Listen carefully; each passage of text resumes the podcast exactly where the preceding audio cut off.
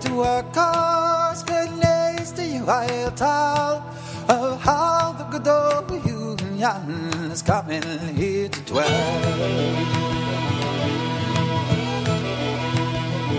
Tell me which side are you on? Which side are you on? Which side are you on? Hi everyone, um, thank you so much for joining us today. I'm Nabeela, and I'm really pleased to be part of this event, bringing together people from the forefront of this resistance to the Tories. And on this National Day of Action, we're pleased to say that thousands have registered their interest for this event and the Rise Festival, and thousands more will be joining us on social media. This event is hosted by Arise, an online festival of left ideas, and is a vital discussion on the left and the Labour movement's next steps as we see more and more people taking action. We are here today to send a clear message that we stand shoulder to shoulder with all the unions taking action to that end, including the NEU, PCS, UCU, and ASLEF, who have all taken action today. On the left, it is vital at this time that we must be at the heart of organising and amplifying the voices of all the different strands of progressive anti Tory resistance. The Tories have shown us time and time again they are the party of the rich for the rich. They're restructuring the economy in the interest of the super rich, all whilst attacking our right to resist. But we mustn't let them get away with it. So, as the event goes on, please do donate at the link provided so Arise can continue hosting these important events and support other campaigns and links put in the chat. Please also tell us in the Q&A section if you have been on strike on a picket line today and where you're tuning in from. I am delighted now to move on to hearing from those voices who are at the front line of the resistance to the Tory attacks. So our very first speaker is from the FBU, so please welcome Riccardo La Torre. Good evening, everyone. Um, look, look, thanks for having me tonight and letting me be a part of you know, what is such an important event at such an important time in our classes eh, history. And let me start by saying that absolute solidarity from the Fire Brigade Union to every single worker who stood up, took a stand today, and was out on strike, and to every single worker who's been on strike, and every single worker who's due to go on strike, because we demonstrated something today. We demonstrated the first thing that jumped out at me, and I'll apologise because there's people before me who have said this much more eloquently. But the first thing that jumped out at me when I was seeing the images of the marches and the raids and the picket line, just the amount of workers organising today, was that there is not a lot of shit that happens without the kind permission of the working class. And today we demonstrated that. What a demonstration of the power that we can harness when we organise, when we organise in our workplaces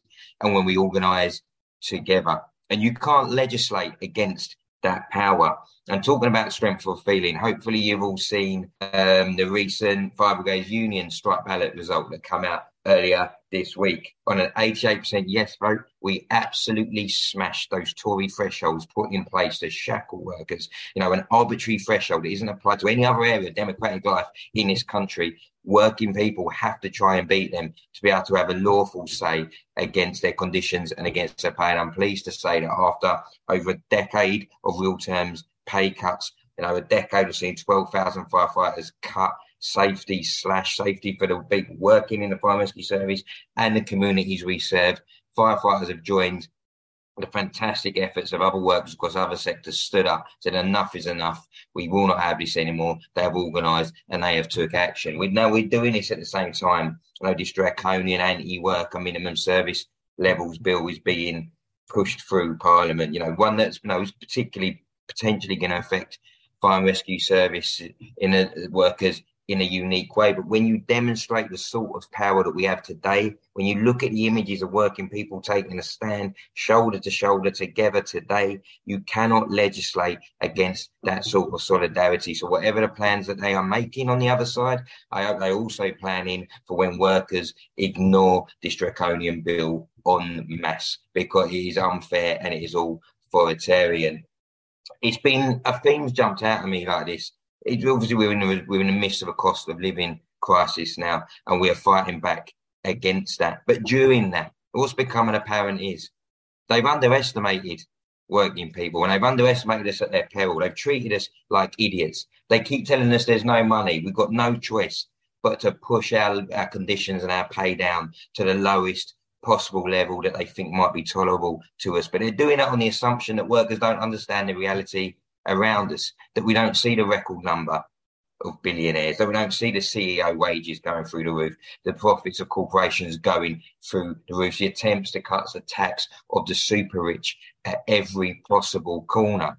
They're treating us like idiots. They said us they can't raise our wages because raising our wages would uh, would raise inflation, like you know, complicated issues like inflation. You know, we possibly couldn't understand that as workers you know, and all, and all the factors that might affect that. But they have underestimated us at their peril.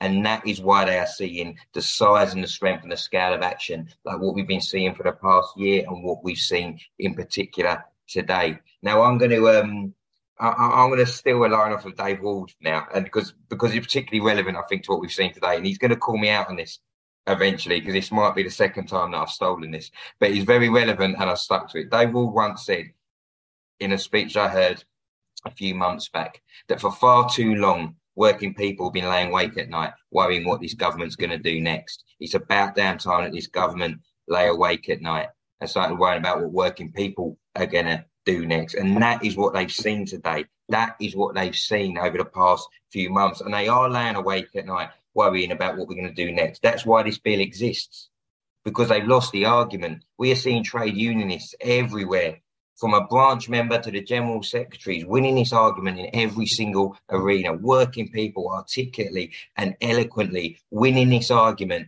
hands down. And that is why we are seeing public support grow for our struggle. Workers are talking and workers are listening. Workers are acting and workers are watching. And that's important because that builds a couple of things.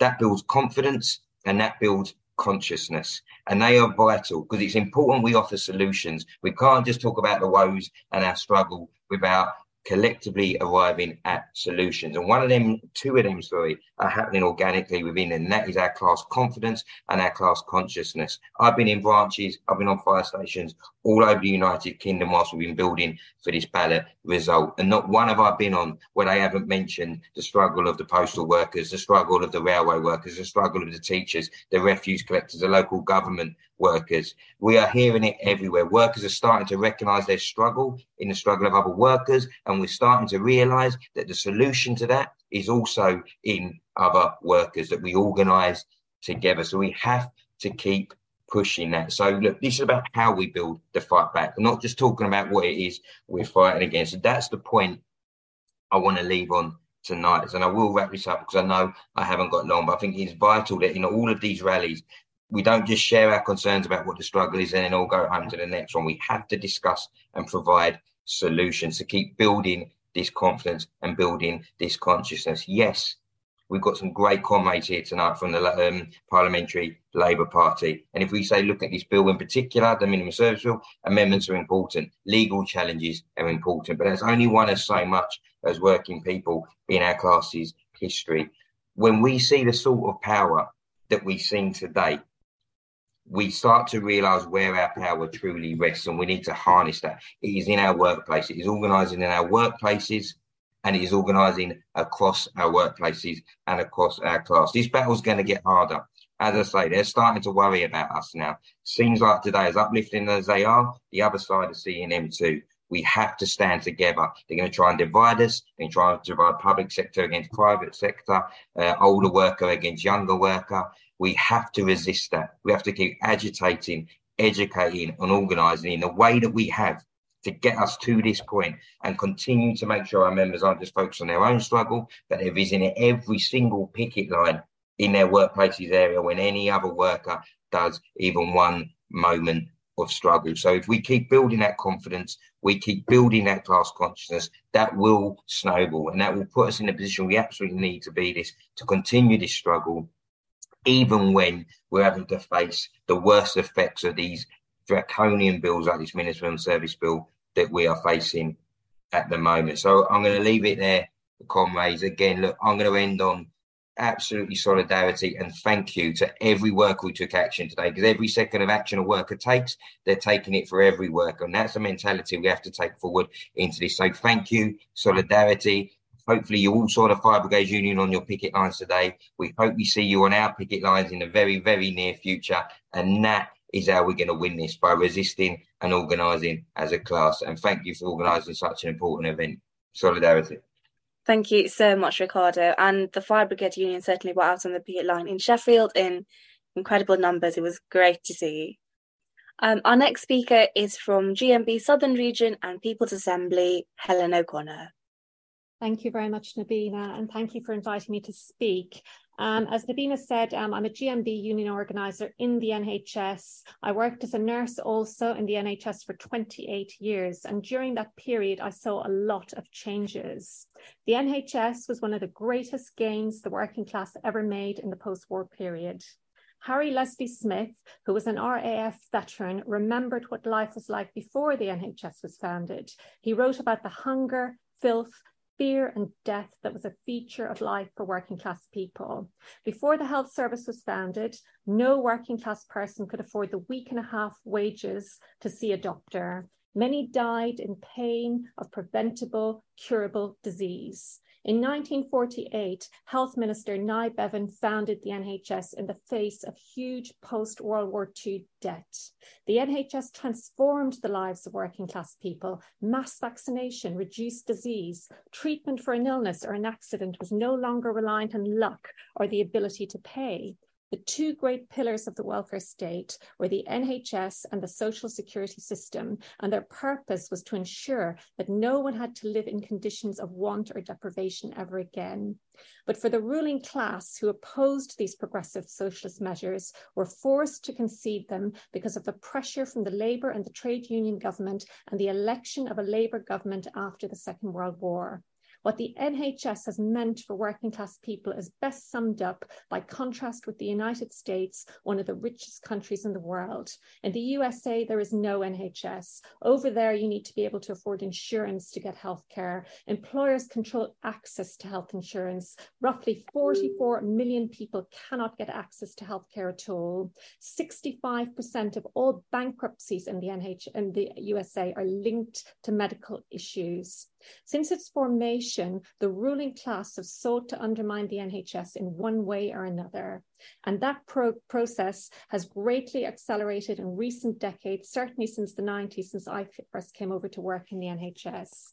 Alongside aggressive policies that are damaging the overall health and well-being of the population, plans to break up and sell off the NHS have been afoot for decades. All NHS changes are made in the name of modernization and progress but they and they promise better care better hospitals better facilities better training a workforce fit to the fit for the future. But what you end up actually with is the reverse of all that because in spite of what the spin says a cut can never deliver more and better. And privatization channels money that should be spent on patients to company directors and shareholders one of the key features of so-called reform of the NHS has been the rise of a cadre of managers from private companies with no responsibility for or knowledge of medical issues. They are there principally to drive the market and control the workforce.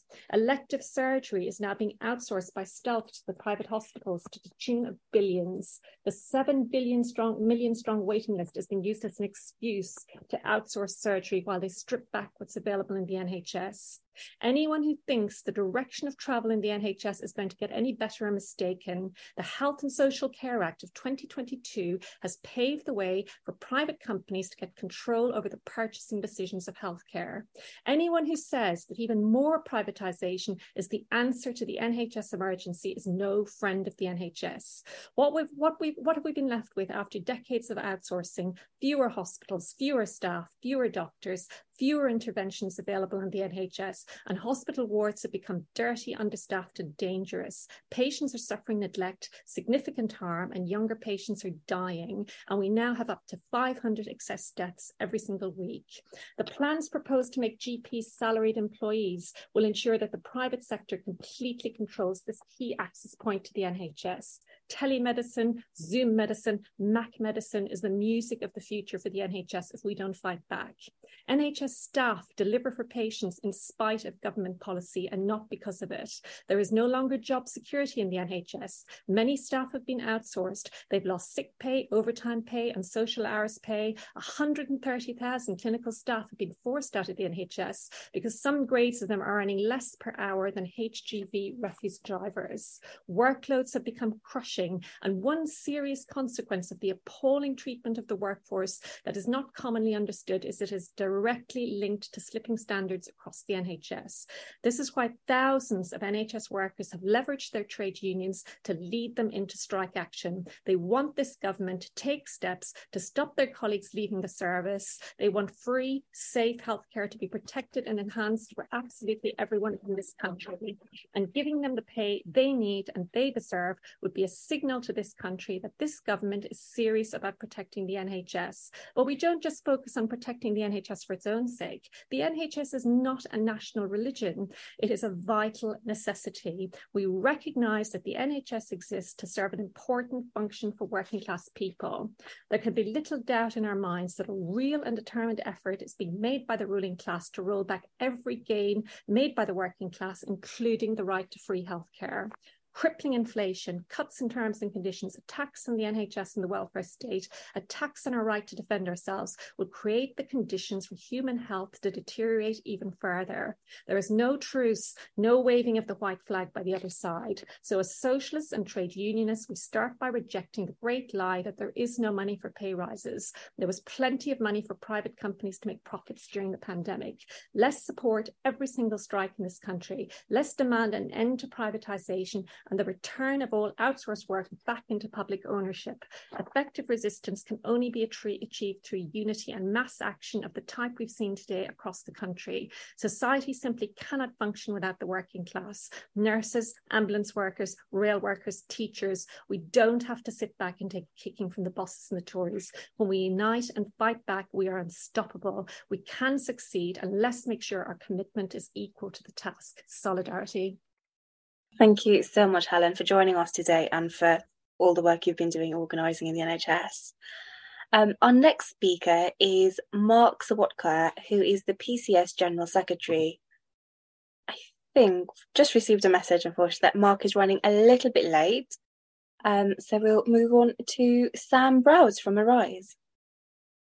Hi there, everyone. Yeah, like uh, Nabeela said, my name's Sam. I'm a volunteer uh, with the Arise team just a few shout outs for you today. Um, it's great to see so many people on the call. Um, it's vital, like Nabeela said, that we have these kind of we have these kind of meetings. We're bringing everyone who's at the forefront of resistance to the kind of onslaught we're seeing from the Tories together in order to fight back. So it's fantastic to see so many people on the call but it's also in that struggle vital we create kind of infrastructure uh, for the left to come together and do these things. And these events they cost money they require resourcing. And so um, i just want to introduce a new initiative that we've just started and I look down the participant list of these things all the time, of these events all the time, and I see lots of familiar face, or lots of familiar names. And at the events we do, I see lots of familiar faces. And for people who like to come to our events and want to offer a sort of regular uh, bout of support, we've um, just started an initiative called Friends of Arise, which would be fantastic if you could sign up to. It's a new initiative, like I say, it's at least five pounds a month. And for that five pounds, you get an exclusive merch pack can't go wrong with a bit of merch. You get entered into entered into a, a annual prize draw, and um, you'll also know that you're contributing kind of materially to creating the infrastructure that we need in order to build resistance to the Tories. So that's the first thing. So please become a friend of Arise Festival. The second thing is if you can't afford a regular donation of five pounds or more per month, please consider a one-off donation today. Um, there will be a link posted in the chat for you to do that of whatever you can afford. Like I say, these events, that even even an event like this costs money to host such a big Zoom meeting, for example. So yeah, that's two things for me. And like I say, please become a friend of Arise, and uh, look forward to seeing you not only at more meetings like this, but on the picket lines, at the demos, because together we can win. See you later, comrades. Thank you so much, Sam. I'll definitely be signing up because I'm a big fan of Arise merch.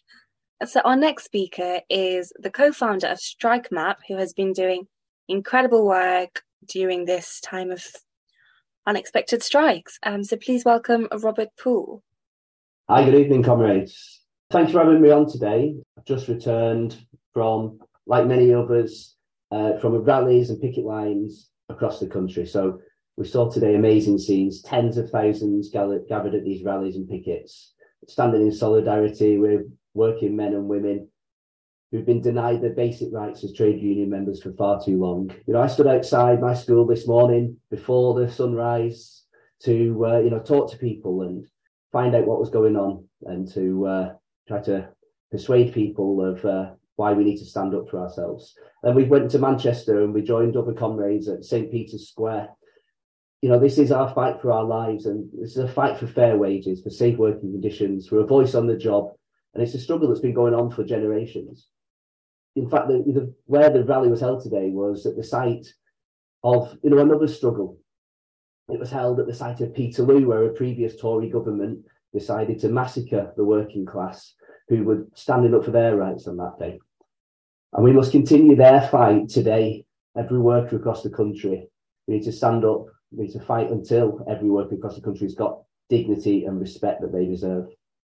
You know, trade unions have been the backbone of the British working class for over a century and fought tirelessly to improve the lives of millions of workers, from the coal miners and steel workers of the past to the nurses, the posties, the train drivers, the teachers of today. Without their tireless efforts of trade unions, like many of you on this call, we've not had the eight hour working day, paid holiday, minimum wage. But despite these successes, the rights of trade union members are under attack once again as you know, we've heard tonight, Conservative government repeatedly passing legislation to restrict the ability of unions to strike and to organise, and it should be seen as what it is. It's an attempt to silence the voices of the working class. They're seeking to weaken the power of our trade unions in order to give corporations and their rich mates even more control of our economy, over our society. But we'll not be silenced. We'll not be intimidated. We'll stand up for the rights of all workers, regardless of their race, their gender, their religion. We'll stand up and fight for our rights as trade union members and as workers. And we'll fight for fair wages and safe working conditions, for the right to strike and the right to organise, and for a voice on the job. The struggle for trade unions is not just a fight for the working class, though. It's a fight for justice and equality for all. And that's why we must come together, everyone on this call, everyone from all different organisations across the country, trade union members and our allies, to demand this government respects our rights as workers. We join together form you know, an alliance, and with that, we'll become even stronger. We need to demand that the government address the inequality, the discrimination, other issues that are making it impossible for workers to stand up for themselves. Workers are getting in exhausted from work. Workers are getting in, they're fearful for their jobs. So we need to address these underlying issues as well one of the most effective ways that we can do this is by showing our solidarity to each other and standing together as a united working class. We can use things like Strike Map to visit picket lines. We can connect with each other. We can join strike clubs. We can fundraise. We can meet up together. We can discuss. We can educate, agitate, organize together. We've got all of these amazing technology at our fingertips now, and we need to use them. Comrades, we're at a critical juncture in the history of the trade union movement and our rights in Britain. The attacks on our rights are growing more intense every day, but we'll not be defeated. We'll stand together united and fight for those rights of working people. Together, we'll ensure that our voices are heard and that our rights as trade union members and workers are protected. But we're not going to do this in the courts, we're going to do this on the streets. Because whatever we win in the courts, we need to hold at the factory gates. So let us rise up let us join hands. Let's fight for justice. Let's fight for fairness and equality for all working people. Solidarity, comrades. Thanks so much, Rob, um, and thanks for all the work you do. Our next speaker is Matt Willgress from Labour Outlook. Thank you, Nabeela. And uh, we seem to be sort of slapping each other on the back a bit and thanking each other for the work we do, which is always important and reason you come together. So I'd like to take a second just to thank Nabeela for the great work she's doing as the chair of Young Labour not always in easy circumstances, and how great it is to see you and your other comrades, such as Mo, Fraser, Daisy, and the rest of the team at all these online and in person events. And to say thank you to Young Labour for the support you've given to the strikes today and on other days. Um, I'd also like to quickly emphasise some of what Sam said about the importance of Arise Festival in terms of these events politically. You have an event like this with over a thousand people joining it across the platforms, um, bringing together lots of different currents of people who have different political backgrounds, different backgrounds in the unions and elsewhere, but all together on our values of unity and solidarity. So please do become a friend of Horizon, click that button after this call and help the work that Arise is doing, linking up the resistance movements and the anti-Tory politicians and the left in its entirety. It's so important that we all work together. Um, now on to my speech, so to speak. Um, I'm going to start with a quote, and I'll tell you who it's from afterwards. I hate the indifferent. I believe that living means taking sides. Those who really live cannot help being a citizen and a partisan. Indifference and apathy are parasitism, not life. Indifference is the dead weight of history. These words from Gramsci, in a very different context, I think, sum up the situation we face here today. Now is the time to take sides. You can either take the side of the 1%, their Tory government, and the whole rotten capitalist system, or you can take the side of all those people fighting back, including those on strike we're hearing up from today. And indeed, you can take the side of all those others that have said enough is enough to Tory reaction, including Black Lives Matter and refugees welcome activists, those groups defending our right to protest, and those direct action movements calling out the deepening climate catastrophe. And facing the situation we do, as Riccardo said, I think more and more people agree and realise it's time to take a side. This is as right wing and Thatcherite government as ever. They're locking in austerity for years and leading attack after attack on democratic rights. But as all the diverse voices at this event shows, and today's brilliant protests across the country show, they aren't getting away with it anymore. In this context, we on the left can and must play a vital role. Yes, by fully backing those movements from mushrooming up, and also by welcoming moves to coordinate actions between different social movements, trade unions, and others. When Extinction Rebellion and Don't Pay both gave support to adding their own supplementary actions to a recent day of action called around the cost of living crisis. It both helped amplify the core messages and bring together different activists that previously would never have been in the same spaces together, but have a common enemy not only in this government, but in the whole rotten, profiteer driven system. The Right to Strike.org event and website, the Strike Map, who were just heard from have been involved in in the last week has also shown it's possible for people from across different campaigns and traditions to work productively together where we agree and amplify each other's voices and struggle. And those of us who are in Labour on the left, let's work together consciously, consistently, and let's work together better to do what we can to back those growing struggles.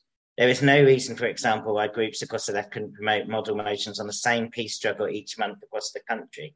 It would win support for those people and it would show that we're not going anywhere, that we're fighting, and it would help galvanize people too. So let's come together. Let's make 2023 the year of mass resistance to the Tories, where we put our values of solidarity, struggle, and socialism into practice. Thank you. Thank you so much, Matt. Our next speaker is from the wonderful Acorn Haringey, Angie Rojas. Thank you, Nabeela. Um, hello, comrades. Thank you so much for having me. My name is Angie Rojas. I'm the comms officer for my branch in Haringey. A little bit about me. I'm a born and bred Londoner, raised in South London, but I've been north of the river in Haringey for four years now. I grew up on an estate in Peckham where no one was talking about politics. We didn't discuss current events. We didn't have debate teams. I never attended picket lines or meetings like this one. And at no time did any political party knock on our door. My family came over from Colombia in the 80s and worked in the service industry as cleaners, cooks, and au pairs. Um, no one was in a union or even knew what a union was until I found Acorn. Acorn is a community union for low income people that focuses on organizing people to take direct action around issues ranging from housing to transport and public services. To touch on the topic on how we build the fight back, the way we build the fight back can just can't just be by reorganizing the left and making another left group. It's by reaching people who haven't been involved in politics and engaging them in politics that they can understand, in addition to organizing them to win stuff together. The fact that I'm here and talking at this event shows that we're start, starting to build the fight back, as I've found a movement that speaks to me and people like me a movement that people can engage with. And that's the kind of thing that we need to be doing if we're going to be building the fight back. We need to get everyone involved, and all the people that need to be fighting are the people that politics aren't necessarily reaching at the moment. So we need to find ways that we can do that. One of the barriers to getting involved was that I came in and found that the left was completely splintered. I didn't even know where to start because I came in and found 30 different parties with socialists in the name, and I didn't know what any of them stood for. If we want to reach everyone, we need to get a little better at working together and organizing around what we have in con- common and not what divides us. We like to have lots of public meetings to, discussing the finer points of socialism, but it's really rare that we see people knocking doors and speaking to normal people who carry this country. And those are the people that we need on board. For this reason, I found it really difficult to engage with politics, and to some degree, politics has never really tried to engage with me. I had to make an active effort to go out there and seek out politics, force my way in, and fight for my seat at the table when it should be the opposite. Politics should be coming to you, the average Joe. The number one reason why people don't join a union is because they've never been asked, which is exactly what ACORN does. ACORN is a community based union of working class people organising for fairer deals for our communities left behind by companies, councils, and parliaments. We go out into communities across the country, knocking on doors every single day. We're there, we're visible, we're facing the neighborhood instead of waiting for people to come to us. Doing real outreach, signing up hundreds of new members a month from face to face conversations people understand their own problems better than we do, and they're usually the best place to lead campaigns on them. However, it's important to stress we're a union, this isn't a charity. We don't fight on behalf of others, we organize ourselves to fight for change together. We do that through two methods collective strength in numbers and training up new leaders, which ensures we can grow sustainably, as well as empowering our members. And that's why I think ACORN is so important. It's not just about signing up as many people as possible.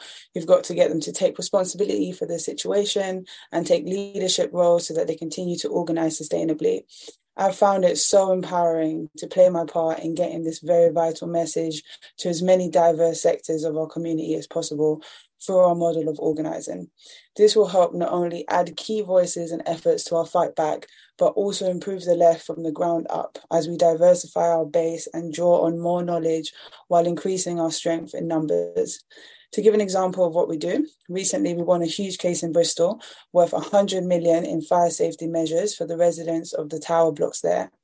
Following a series of fires, including one where a resident tragically lost their life, residents came together and launched an ACORN campaign to highlight their concerns of inadequate fire safety in tower blocks and demand action from the council. We already had a base in the towers, so when the fire happened, they turned to ACORN straight away. We then knocked thousands of doors over the coming months and recruited over 100 dues paying union members across 60 tower blocks in Bristol. Getting organised with ACORN, the residents launched the Bristol Towers United campaign and set about flyering and having organised conversations with their neighbours. They collectively agreed on a set of demands to ensure better fire safety, including sprinklers, fire safety wardens until these were fitted, and regular fire safety checks. Then they moved the campaign to direct action, marching to council offices to deliver demands, holding public meetings, and empty chairing the mayor in front of the press, keeping the pressure on until they won negotiations against the targets of the campaign. We're pleased to say that the demands have been met.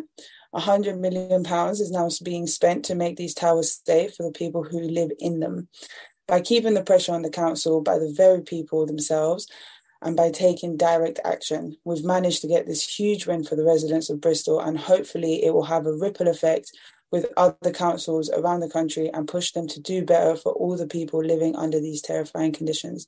If we can organise pensioners, students, single mums to march into council offices and demand better for the community, then we can start to build a fight back, not just for the sake of fighting, but for the sake of winning. It's not some polit- I'm not some political mastermind. I don't have any new groundbreaking theories to share with you. But the fact that I'm here at a festival of the left listen, I mean, if you had told me I was going to be here a year ago, I wouldn't have believed you. but I'm engaged and hungry to find other ways to engage more people like me and others from my background.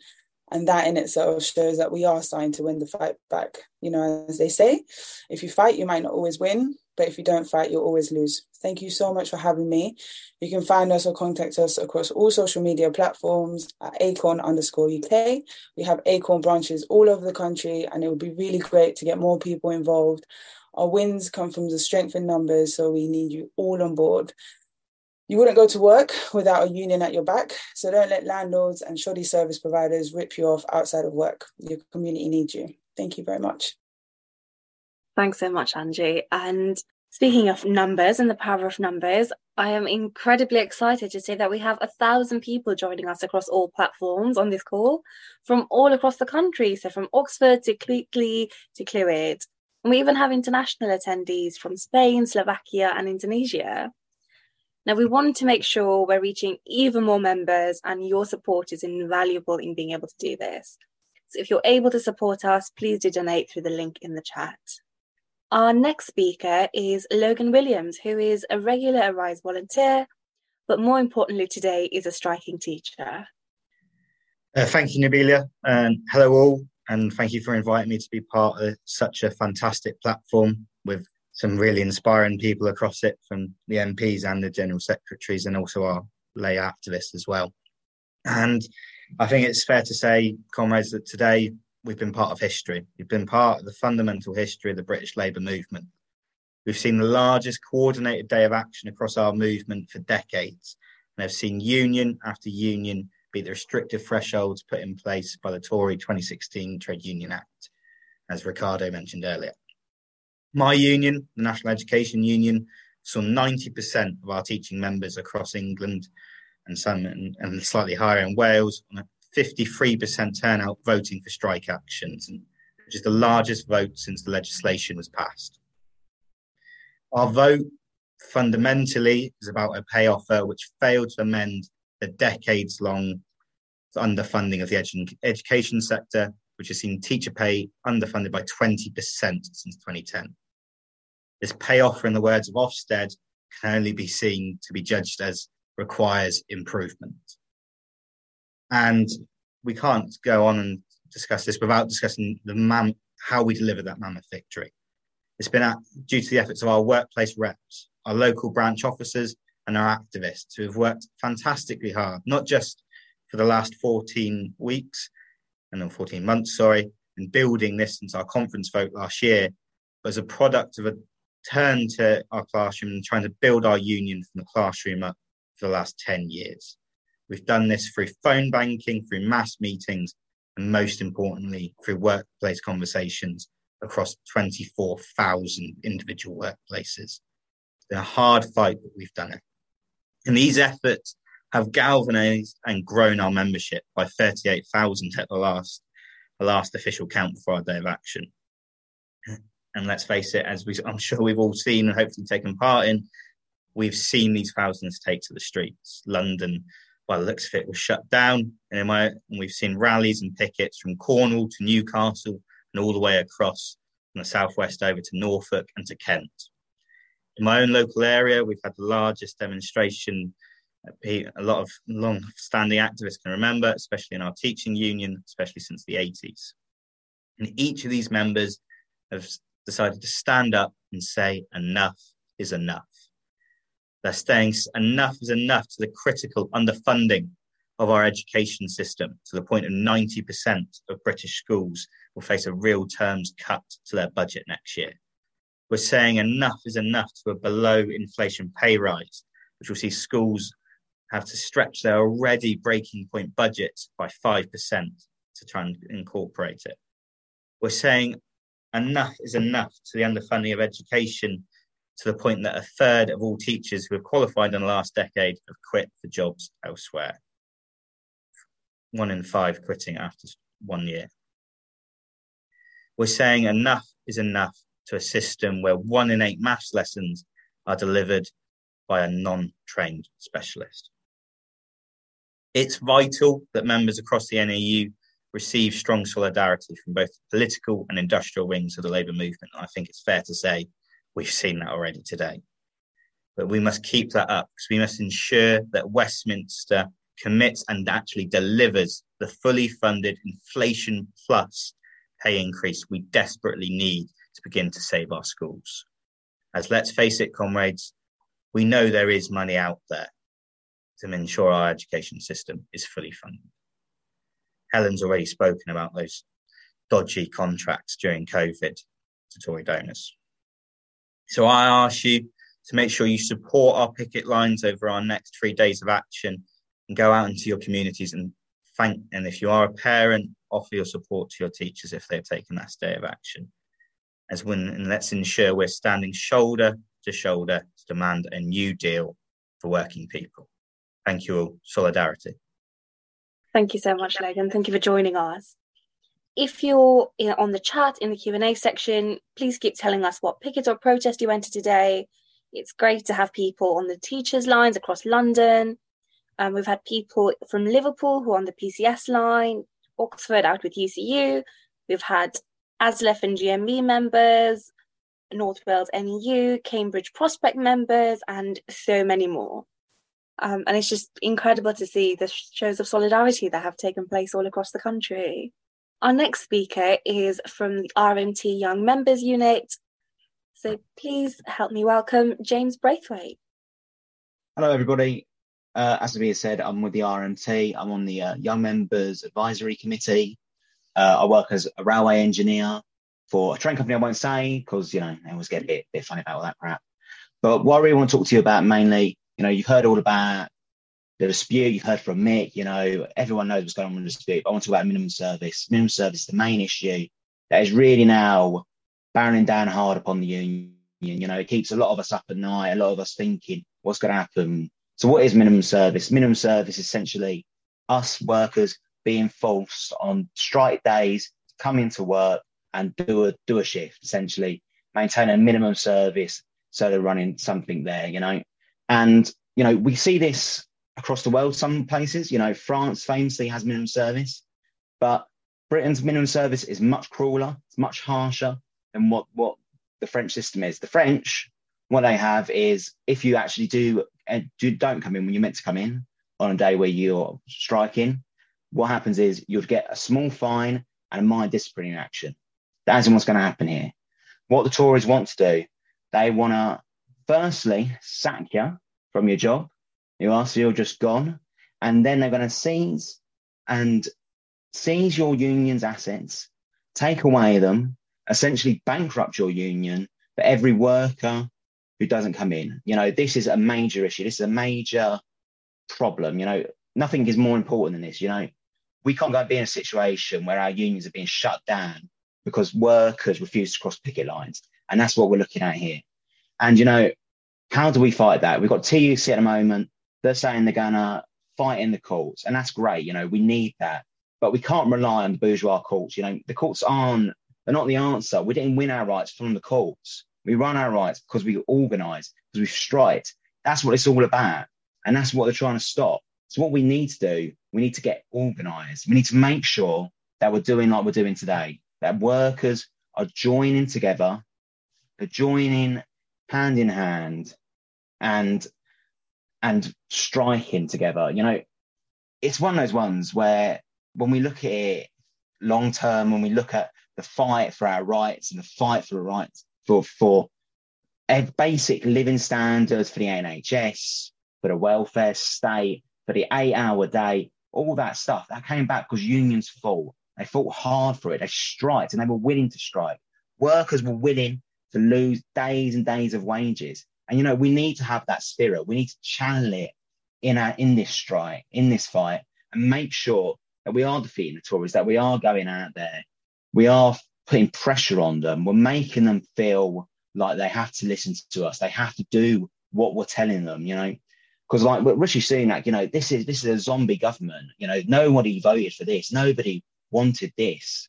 You know, this is no one's government. It serves no one. It's for the rich. That's who it's for. It's not for us. You know, and they are, this is what it's about. They're just grasping at straws. They're grasping for anything. They're trying to blame the workers for the country being utter dog's bollocks. They are. And, you know, if we fight them, we can win. And that is what we've got to keep in mind. You know, we aren't just like going to be meek and take it lying down. We can win this fight. We've got to keep that in our minds when we're going out into our communities. when we're going down to the shop floors and we're talking to our co-workers, when we're talking to family members, to people we see in the street, we're talking about our struggle. We're talking about why we're fighting. We're telling them we can win. We can get this through. We all stand up together. You know, I'm a Labour Party member. You know, I seeing Keir Starmer, he doesn't come out and say anything. Where is Labour? Where is the Labour leadership? Nowhere. But we can't worry about that. That isn't a problem for us. We, you know, Labour like to think we got all our rights because of them. We didn't get all our rights because of them. We got all our rights because workers were there fighting for it, because workers were there holding their feet to the fire, the Labour Party. And my union is not affiliated to Labour Party. You know, that might be a good thing, that might be a bad thing. But, you know, we still have to be, that, that gives us the power hold their feet to the fire more. That means we could got that independence, that we're willing to attack their political lines. We're willing to say, you know what, this is wrong. What you're doing is wrong. You're not serving us. You're not serving working people. You know, I am an API member. I do think Keir Starmer, well, one day, one day, he's going to be Prime Minister, you know. And what we're going to have to do, we're going to have to keep sure the fight's up with him as well, you know. Labour now, they're not even promising to get rid of any of these laws properly, you know. No, they're not really like, it's all wishy washy you know, what's going to actually happen. They're not saying what they're going to get rid of the anti-trade union laws, but we need to be there fighting. We need to be there, out there, striking, organising pickets, organising protests, making sure they know that what the working people's movement is demanding is for those laws all to be completely scrapped. We want a completely new deal with it all. And comrades, I just want to end on the guest point about what we can all do. I say to you all, go down to your union branches, make motions, demand your unions cooperate like they have done today. Make sure we're all out there being militant. Make sure we're fighting together and we're all there together. Solidarity, comrades. Thank you very much, James. Our next speaker is a long-standing friend of Arise Festival, John McDonnell MP. Thanks, Nabeela. Thanks for thanks for bringing me in and, and inviting me to speak. I'm really grateful. It's been really interesting listening to all the different um, speeches so far from across the different campaigns that have taken place. Um, just to say, it's been extraordinary today. I'm just so proud of people. I've I started on the picket lines earlier this morning at Heathrow Airport, my constituency, where PCS were uh, mounting picket lines with border force officials coming out on strike. I then went on to a local school. Um, I missed out on one picket line in my constituency because I had to get up to the PCS picket line at the Treasury in that Bays, but there was Unite buses were out in West London as well. I was on the picket line last time, right the way across my constituency, like in every other constituency as well. There were picket lines being formed by workers who were just basically saying, "We've had enough. We're not going to take it anymore. We can't live on these wages. That we've had 13 years of austerity. That's the economic backdrop to all of this." But what was interesting in in virtually every discussion I had on the picket line, whether it was the PCS members or whether it was whether it was Unison in one of the schools or whether it was NEU, the education unions, all of them were saying it's it's about wages. Of course it is, because of the cost of living crisis, 13 years of austerity, our wages effectively cut over that period of time because of the way in which our wages were frozen, then inflation have eroded them. But in every discussion, and included the discussion with some of the firefighters I met on the picket lines as well. People were saying this is about protecting the service we provide as well. Teachers saying to me that, look, wages are so low that we can't retain staff. We're losing people because they cannot live on these wages. In addition to that, people saying we can't deliver the services that we need because of this lack of staffing and the pressures that we're all under. And I say also, I think we have to acknowledge that for a lot of the workers that we're campaigning with and for at the moment, the stress that they're under is causing a mental health crisis that maybe we've not seen in our movement before because they're under so much pressure. And that comes from wages, also comes from privatization and outsourcing as well. So I was just so proud. And as someone said, the reports that are coming up on the chat are making it absolutely clear the demonstrations across the country were huge. We may most probably haven't seen this scale of trade union organisation since the 1980s under under Thatcher.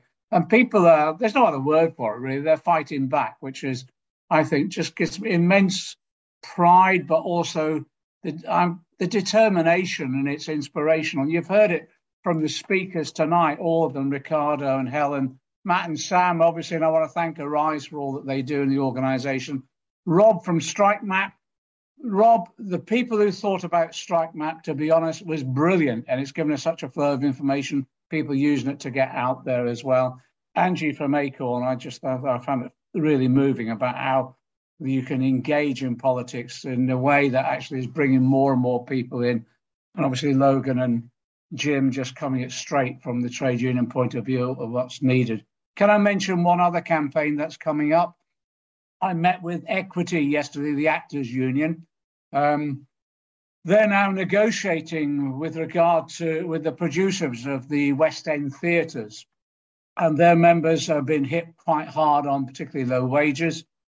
So they're now negotiating, and it looks as though if they don't get what they want, which is a 17% rise, I'll show you the board that they're they're doing. That's the struggle they're going for. It's a 17% um, rise that they're standing up for. Literally, the theatres will come out on strike in the West End. If, and again, what they're trying to do is just say, look, we can't live on these wages. What we need to do now is basic wages themselves. I think the Tories are in, I think the Tories are in absolute panic about what's going on. They've never met this scale of resistance over the last, at least the last decade and beyond. And I think what they're realizing now that actually work, the working class movement is actually back on the streets again. And this is class struggle. You can't define it any other way. And that's why they've reached for this new legislation, the minimum service um, strikes bill. Um, Jim, I think, eloquently described it. This is the biggest threat that we've seen in our in our history. To be frank, it almost takes us back to the 19th century Combination Acts, which were introduced then to try and prevent the trade unions be established themselves. We need all of us to go back and explain the implications of this act. And I'm sorry if I'm being a bit pedantic, but I just want to go through it very, very clearly. What the act does is it allows the government to designate certain areas of our economy in which they will demand a minimum service be provided. The areas are health, fire and rescue, education, transport, border security, and uh, nuclear waste installations. What then happens is that the government will determine what level of service has got to be provided. It could be, it could be any level of service that they, they decide. But the worst features of this is it then gives the power to employers to decide which workers they'll demand coming to work. You can see what's going to happen. We've, I've been campaigning around the blacklisting issue for about 25 years and longer. You can see what's going to happen. Employers are going to use this legislation to target trade union activists in particular. It'll be them that they'll select to come into work to break the strike. And you know what will happen? People will say, I'm not going to do it. They'll stand up and say, I'm not going to do it in principle. What this legislation then does, as Jim has mentioned, it removes all the protections against unfair dismissal. So employers will be able to select someone who's got to come to be forced into work. If they don't come into work, the employer can then sack them, and there'll be no protection, legal protection whatsoever. Beyond that, the unions are then are meant to police this legislation. The, le- the legislation basically says the union must take reasonable steps to ensure actually the minimum services provided. So, in other words, the employer tells these workers they've got to go into work. The union's got to cooperate to force them into work. So, policing the legislation in that way. And if they don't, they get fined. They'll have their funds, well, effectively, financially, they'll start being broken. This is unbelievably draconian legislation that we've not seen before. The only other time that this has been happened was in the Second World War. They introduced anti-strike legislation, and what happened actually, there were more strikes after the introduction of the legislation than there were before, and it didn't work, and no government ever tried it again. But they are trying it on this time. So we've got to explain to people the seriousness of this. This is a an attack on a fundamental human right to withdraw one's labour. And when they say, well, this operates across Europe, no, it doesn't. What happens across Europe is what's happening in this country. When we have a strike, you know as well as I do, and I've been involved in this as a shop steward. When you need emergency cover, we negotiate it. I've never, I've never been on a firefighter picket line until unless there's a, every time the firefighters always negotiate that there will be emergency cover. The same with unison ambulance drivers, the same with health workers, the same with others as well. I've never been on a firefighter picket line where firefighters haven't left it when there's been an emergency they need to cope with. And we do it by negotiation. That's what happens across Europe. The legislation that's in place across Europe is always based upon collective bargaining, not imposition by government. So what do we do?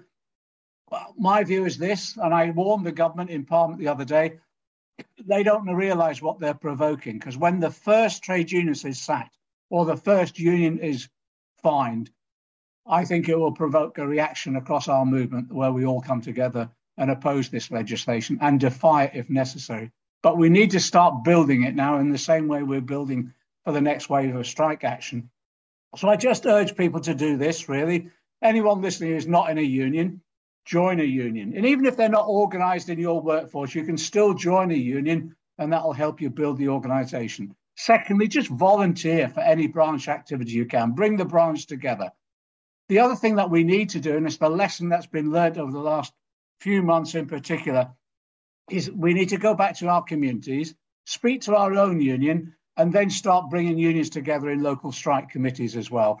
Where there's a trades council, use the trades council. Where there isn't, establish a strike committee that can then go on to form a trades council. And that enables us then to get out there, like Angie said, knocking on doors, doing street stalls, communicating with people, winning the argument, and then mobilizing for their next action.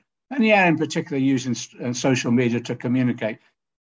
We've got to maximize the pressure on this government, both to secure the victories we have, service by service for decent pay and the protection and funding of our public services. But also, what we've got to do is now build up to defeat this legislation, make it unworkable. Yeah, we'll fight it out in Parliament, but the reality is this legislation will be defeated on the picket lines and on the streets when the first worker is sacked and the first trade union is fined. That's the way we do it. Final point from me don't ever let them tell you they can't we can't afford decent pay and pub, funding our public services I know there's a big debate around MMT or taxation or whatever, but just today, when someone asked me, though, the figures on if we wanted to give everyone our public services an inflation-proof pay rise, the government says it'll cost us 28 billion. No, it won't. The realistic figure that others have calculated is about 10 billion. If we just made sure capital gains and dividends were taxed the same as income, so we'd, we'd rise 17, raise 17 billion, and in that way we could fund inflation proofing of our public sector workers and beyond. That's the sort of arguments we need to put. This is about not just about making sure that we protect our uh, wages and protect our public services. It's also about establishing a fair economic system, and that's what we're fighting for.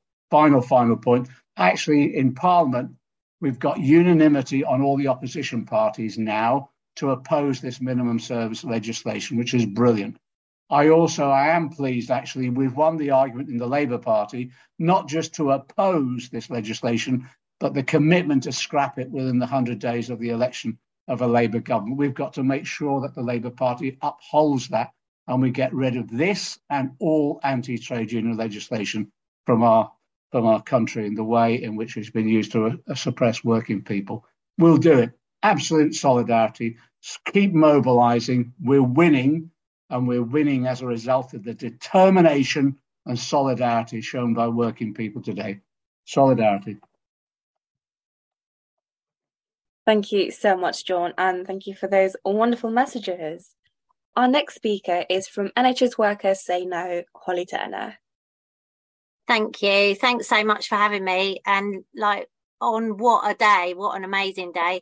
And um, I do want to start by expressing full solidarity from NHS Workers Say No to all the workers that are in dispute and every single person who took or was out on the streets supporting action today and continue to do so. We absolutely stand with you. Um, as I was introduced, my name's Holly. Um, I'm representing um, a campaign group called NHS Workers Say No, and I'm an NHS nurse myself. I currently work in child and adolescent mental health services and I have done since about 2012. And I work with children with complex needs from the age of five. Um, across our services, currently waiting times are reaching up to about 24 months. Um, this is, I think everyone would agree, it's a disgrace, it's unsafe, um, and it's catastrophic, really, for young children. Um, and their families who are in crisis. Now, prior to working there, I worked in the London Borough of Hounslow with adults with learning disabilities. And I mention this really um, because I was essentially I would say working in this job in the eye of the storm when the Tory welfare reforms were introduced. And I'd say this was really my first experience of being a clinical practitioner and watching Tory um, cuts and reform having an impact on people's health outcomes. We saw day centres being closed, social care was decimated, vulnerable adults with severe disabilities became increasingly isolated, and physical and emotional health was really suffering. Um, and I remember particularly absolute horror visiting one man at home. He hadn't had contact with anyone for weeks and he was laying in bed wearing multiple layers. His power had been cut off because his benefits had been sanctioned and he was trying to heat his home with one ring of a camping stove.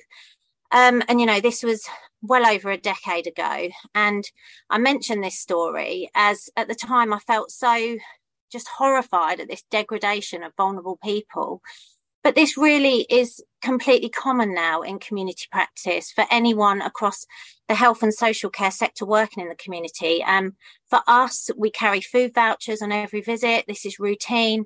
It's routine to document severe mould in children's homes. You know, no lessons are being learned. In fact, this assault on the most vulnerable is becoming worse. Levels of health inequality linked to deprivation have increased and continue to increase, and services just continue be slashed or tendered out to private providers. So when you take all this into account, I think it's no wonder that we're seeing increasing numbers of NHS workers mobilising and demanding that the unfolding crisis is addressed. Now, next Monday, the 6th of February, we've got the biggest NHS strike in history. We've got ambulance and nursing staff from GMB, Unite, and RCN taking action. And we've got more dates coming up in February and March. So please support us in the pickets if you can. Support's been overwhelming so far. Now, the dispute is rumbling on. Um, and rather than engage with us and negotiate, the government choose to demonise us, tell lies about who's to blame for excess deaths, tell lies about the life and limb cover, which is in place on strike days. But, you know, it's over a decade of this government's disastrous handling of health and social care, which have led us to this point.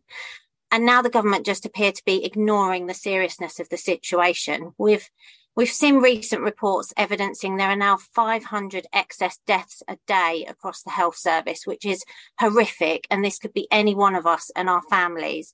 And this is why everyone, we're asking everyone to take to the streets on the 11th of March, Saturday, the 11th of March, for a national NHS demonstration in central London, because our fight is your fight.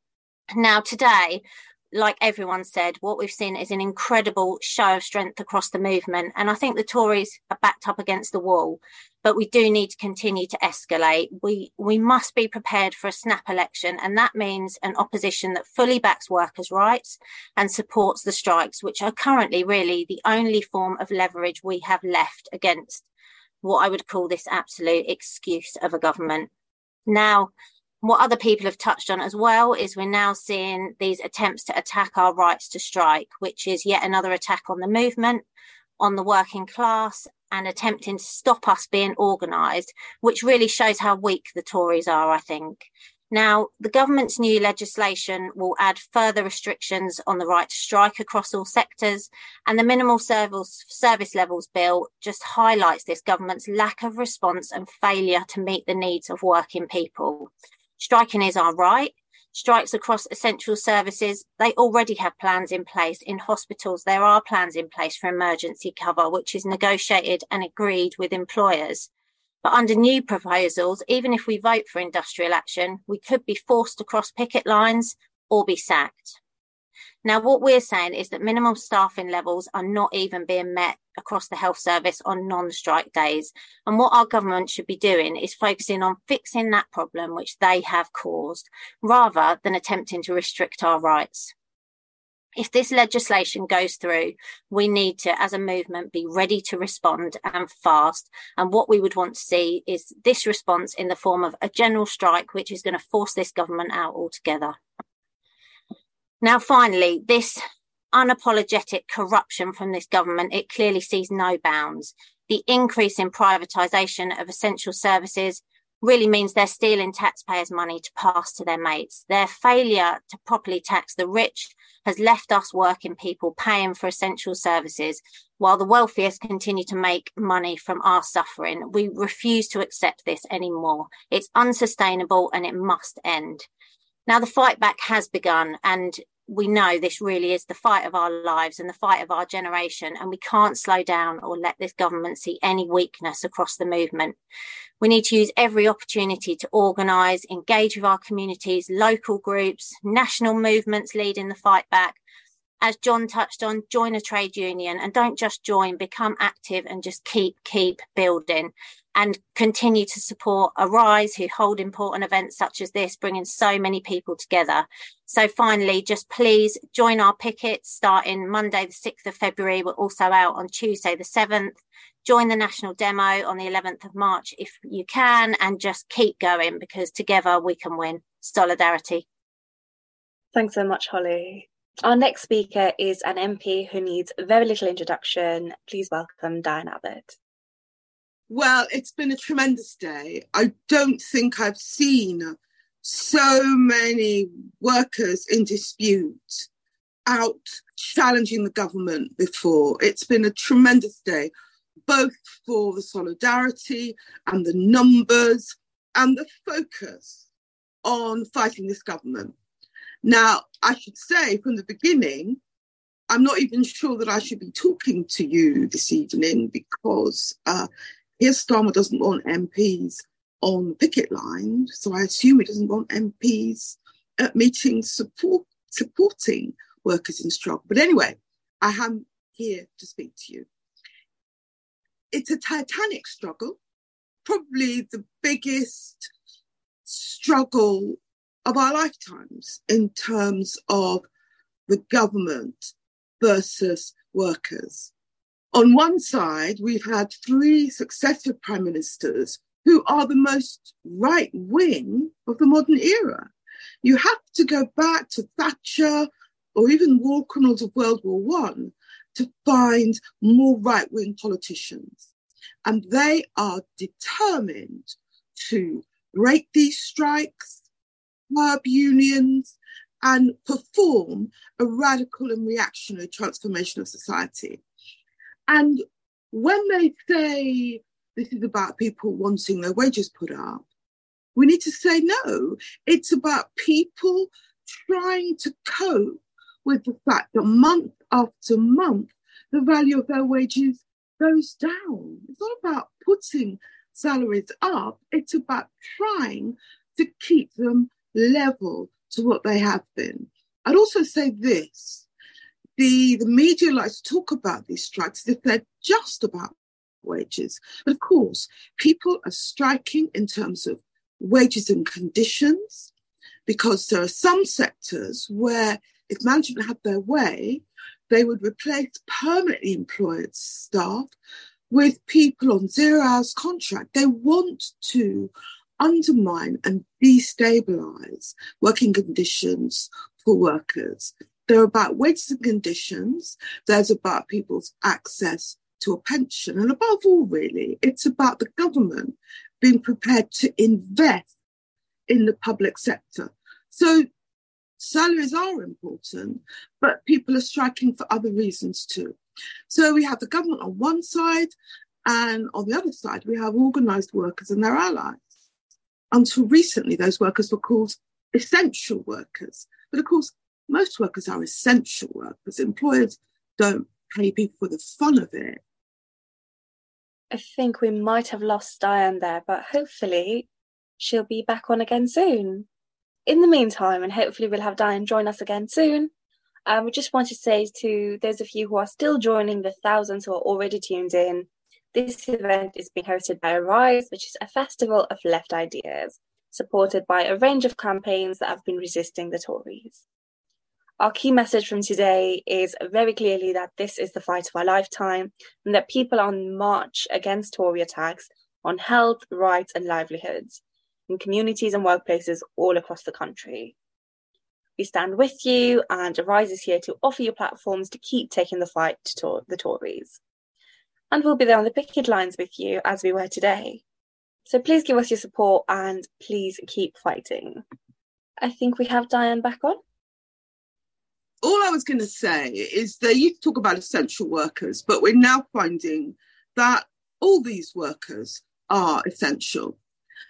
And when the government talks about, you know, teachers and what's happening to children and the NHS workers and what that's doing to the service, it is the people on strike who are fighting to maintain the quality of our public services. So we really are in a fight for better pay, decent conditions. And by taking industrial action, workers really are fighting for a better future for education, for the NHS, for our railways. They're fighting for the future prosperity of all our children and young people. So I'm glad to support the people striking. I think it's really positive that the public, despite all the propaganda in the media, is in support of all the people striking. We will continue to campaign inside the Labour Party, both to campaign against the anti union legislation, but also a real commitment to abolishing that legislation when we get into power you know, a Labour Party which will not stand by ordinary workers, it's um, it's difficult to say how wrong that is. The Labour Party was set up to support workers in struggle, and certainly that's what I hope is going to happen in the coming days and weeks. So, congratulations to all the people that were out today and solidarity. Thank you so much, Diane. Inspiring and incredible as always. Our final speaker is also a Labour MP who has been a stalwart in supporting striking workers and has been a great friend to Arise and Young Labour. Please welcome Richard Burgon. Thank you so much, Nabeela. And it's great to be uh, with everyone tonight. And what a vibrant meeting and what a vibrant demonstration today. I went straight from Prime Minister's question time, where Rishi Sunak was talking uh, rubbish as usual, and went out to the uh, NEU demonstration. Tens of thousands of people there. It was vibrant, it was energetic, it was passionate. It really showed people's determination to fight back. And as well, the picket lines uh, for the PCS that myself and other colleagues visited this morning, the atmosphere was very similar. People are being forced into this strike action, but they're totally determined to do what's necessary to win their disputes and help to fight back against what is the biggest attack on living standards in living memory. And I'm pleased that Arise have organised this online meeting tonight as part of connecting people from different parts of this mass movement against the attack on living standards and against, of course, this attack on the hard won right to strike. And of course, the Tories anti strike bill was rammed through the House of Commons this week in just a few hours. It's hard to state just how bad it is. Workers who democratically voted for strike action will be forced to go into work, and trade unions will be forced to play a role in forcing them into work. And if the trade unions don't do that, they can face legal action and heavy fines. Make no mistake, that requirement fundamentally alters the role of trade unions in our society. It fundamentally alters the role of trade unions in our democracy. It's a fundamental attack on one of our core democratic rights. But it's no one off. It's part of a deeply disturbing authoritarian drift by a Tory government, desperate, desperate to close off any challenges to its reactionary agenda. The attack on the right to strike follows the restrictions on the right to protest. And it follows attempts to prevent people from voting. I'm talking, of course, about that cynical, appalling voter suppression strategy is the imposition of voter ID. It's a voter suppression strategy straight out the right wing Republican playbook in the USA. It targets working class communities and it targets, in particular, ethnic minority working class communities. But the anti strike bill is, of course, the Tories' response to the wave of strikes. But it's a sign of weakness. The Tories are losing the argument with workers and are losing the argument about workers, as today's strikes show and the public support show. They're losing the argument with the wider public. So instead of addressing the underlying issues of low pay, a race to the bottom on terms and conditions, the Tories are doubling down on this broken economy, curtailing the ability of people to fight back. And one sign that the government is losing the argument is it had to lie to the public, had to lie to the public in order to make its case for its anti-strikes bill. The Prime Minister and the Business Secretary have repeatedly claimed that this legislation is somehow about bringing the UK into line with Europe over so-called minimum service levels. And they've even claimed that the ILO, the International Labour Organization, supports such measures. That's absolute garbage. The ILO Director General has said he's, and I quote, very worried, very worried about new laws that could see workers in Britain being sacked if they take industrial action. And the General Secretary of the European Trade Union Confederation has warned that the UK government's plans would, and again I quote, push it even further away from normal democratic practice across Europe. The reality is that the UK already has among the most draconian restrictions on the right to strike in Europe. And the truth is that every time we get a Conservative government, from 1979 to 1997, and from 2010 onwards, they've introduced a series of restrictions on workers' rights. These attacks on trade unions and workers' rights are about preventing workers from getting their fair share of the wealth that they create with the weakening of the unions that's happened for 40 years in the era of neoliberalism, the share of the economy going to workers in wages has plummeted from 60% to less than half today. What does that mean in practice? It means hundreds of billions of pounds each year that would once have been going to workers now doesn't.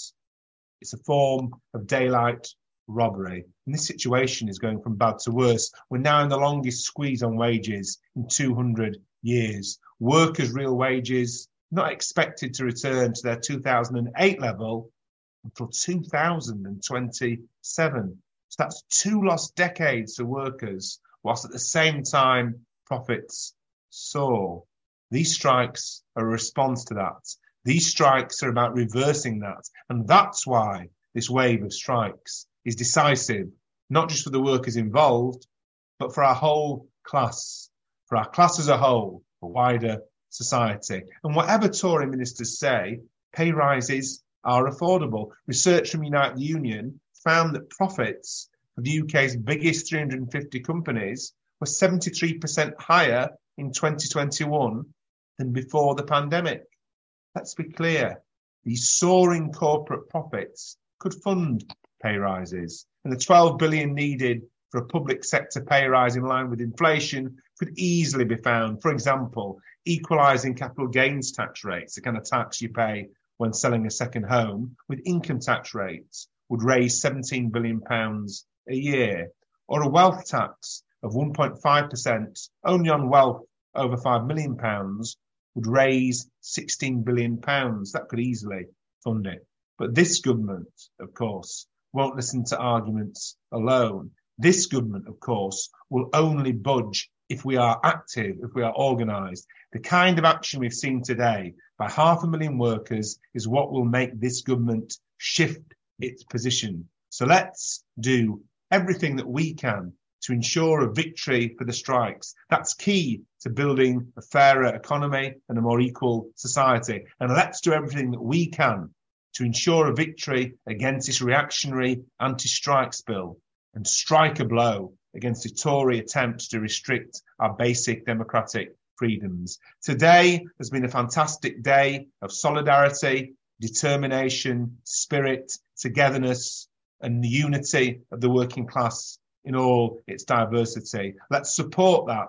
Let's build upon it. And let's see these disputes victorious. And let's see the Tories out of power. And let's build a better society. Thanks very much and well done to Arise for all that you do today and always to bring people together, to organise in solidarity for that better society. Thank you very much. Thank you so much for joining us, Richard, and to everyone at home. Um, you've been an incredible organ and audience, and thank you for engaging with us in the chat as well. This has been such a great call with inspiring speakers from across our movement. So I think our key takeaways were support the striking workers, support the right to strike, and please, if you're able to, support platforms like Arise. I look forward to seeing you all on the picket lines and getting up this Tory government. Solidarity.